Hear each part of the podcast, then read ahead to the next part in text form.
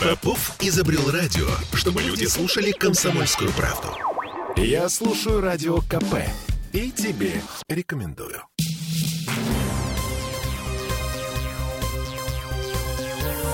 Темы дня.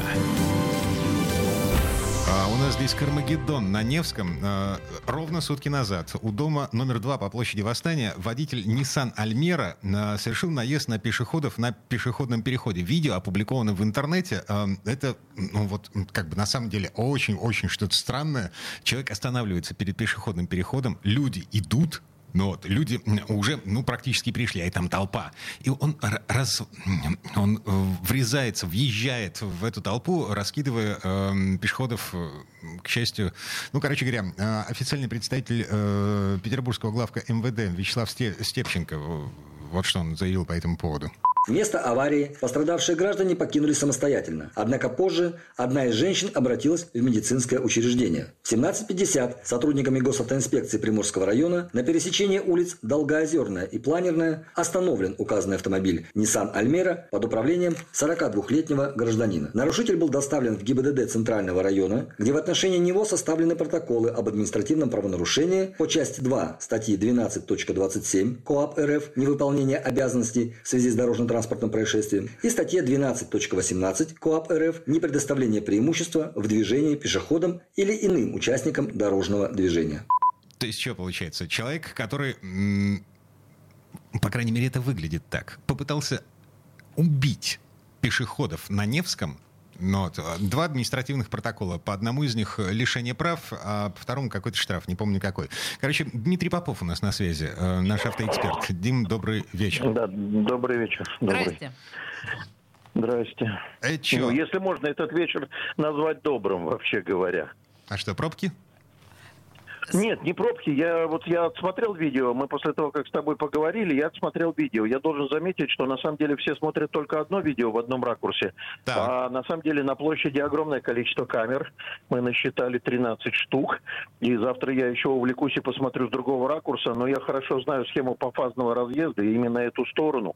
И то, что там пишут в чатах, что он якобы должен был покинуть. Вот вы смотрите на видео. Там нету вообще ничего, чтобы заставляло бы его э, наезжать на пешеходов. Поэтому этот разговор, он в пользу бедных на самом деле. Не говоря уже о том, что те, кто защищают этого водителя, они слабо представляют, что есть э, э, методика расчета режимов, которая предполагает промежуточный такт и при смене фазы регулирования с анализом и оценкой э, времени до дальних конфликтных точек. И Здесь она с пешеходами. Дим, а, а, вот Да. это, э, это, это место, оно, вот на мой взгляд, даже на взгляд пешехода, я смотрю это место со стороны пешехода, оно идиотски зарегулировано. Там, ну, как бы...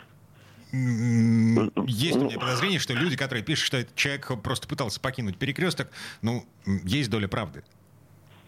У нас, э, слушай, у нас э, в принципе пешеходы не знают, что водитель, который въехал по разрешающему сигналу светофора, должен закончить проезд э, перекрестка, если нет уступлений, независимо по какому. Но если сейчас вот встанет вопрос, давайте еще мощнее обеспечим безопасность. Ну, соответственно, дирекция поставит там знак 6.16 стоп-линия, и дальше водители, которые не успели выехать с перекрестка, будут хвостом перекрывать движение э, по Лиговке, скорее Вот. всего. Вот. На самом деле, на самом деле, смотри, там э, я спросил у коллег э, с дирекции Центра управления дорожным движением, они говорят, что там промтакт увеличенный как раз на вот тех, кто последним ходом заходит в этот створ, и он затянут. Если мы посмотрим с другого ракурса, мы увидим, что этот автомобиль входит в регулируемую зону по чистому запрещающему сигналу. М, По, по желтому, но по запрещающему.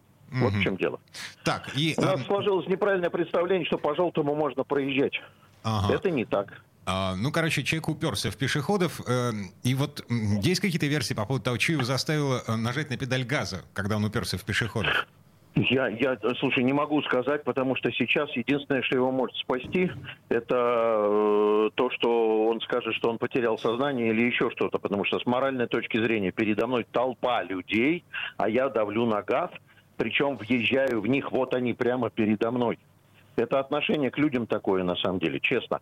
И дальше, если я вижу, что я кого-то придавил, я пытаюсь оставить место э, ДТП. В городе сейчас, друзья мои, около 80, там, под 100 э, сейчас, внимание, цифру скажу страшную, под 100 тысяч камер, которые следят за вами, большой брат.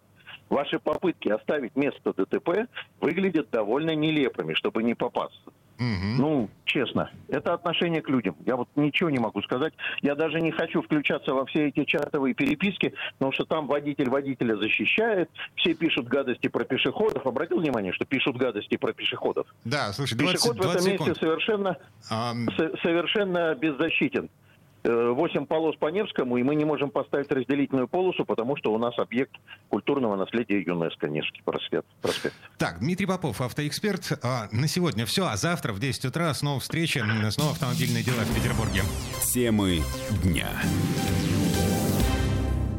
Я слушаю «Комсомольскую правду», потому что «Радио КП» — это корреспонденты в 400 городах России. От Южно-Сахалинска до Калининграда.